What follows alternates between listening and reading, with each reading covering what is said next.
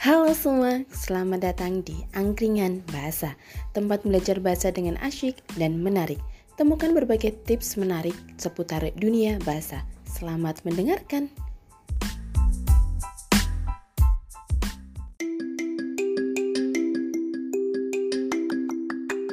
Assalamualaikum warahmatullahi wabarakatuh. Perkenalkan saya Safa. Perkenalkan saya Lisa. Hari, ini kita akan melakukan podcast tentang kebahasaan dan pengenalan tanda baca.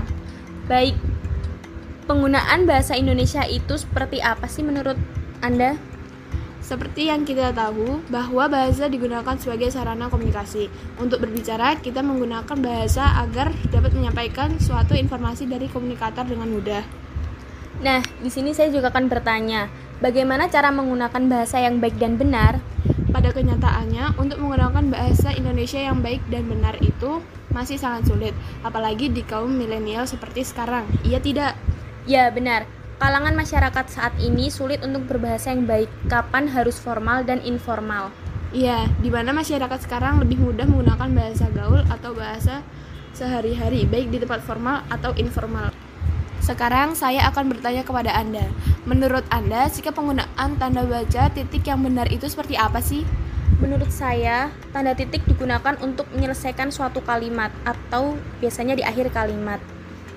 Lalu bisa juga digunakan untuk singkatan. Contoh, sampai dengan S titik D titik atau dan seterusnya DST titik bisa juga digunakan untuk nama gelar.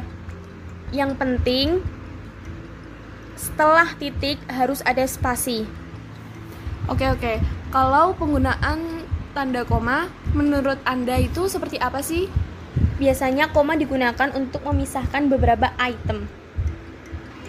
Contoh, ibu sedang membawa buku, gelas, dan pensil. Penggunaannya adalah ibu sedang membawa buku, koma, gelas, koma, dan pensil titik. Dan kalau lebih dari dua item sebelum kata, harus ada tanda komanya. Tetapi jika hanya dua item, tidak perlu menggunakan koma, cukup ibu sedang membawa buku dan gelas.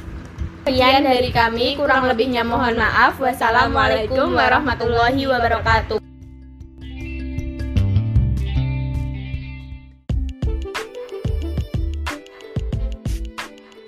Terima kasih sudah mendengarkan berbagai hal di Angkringan Bahasa.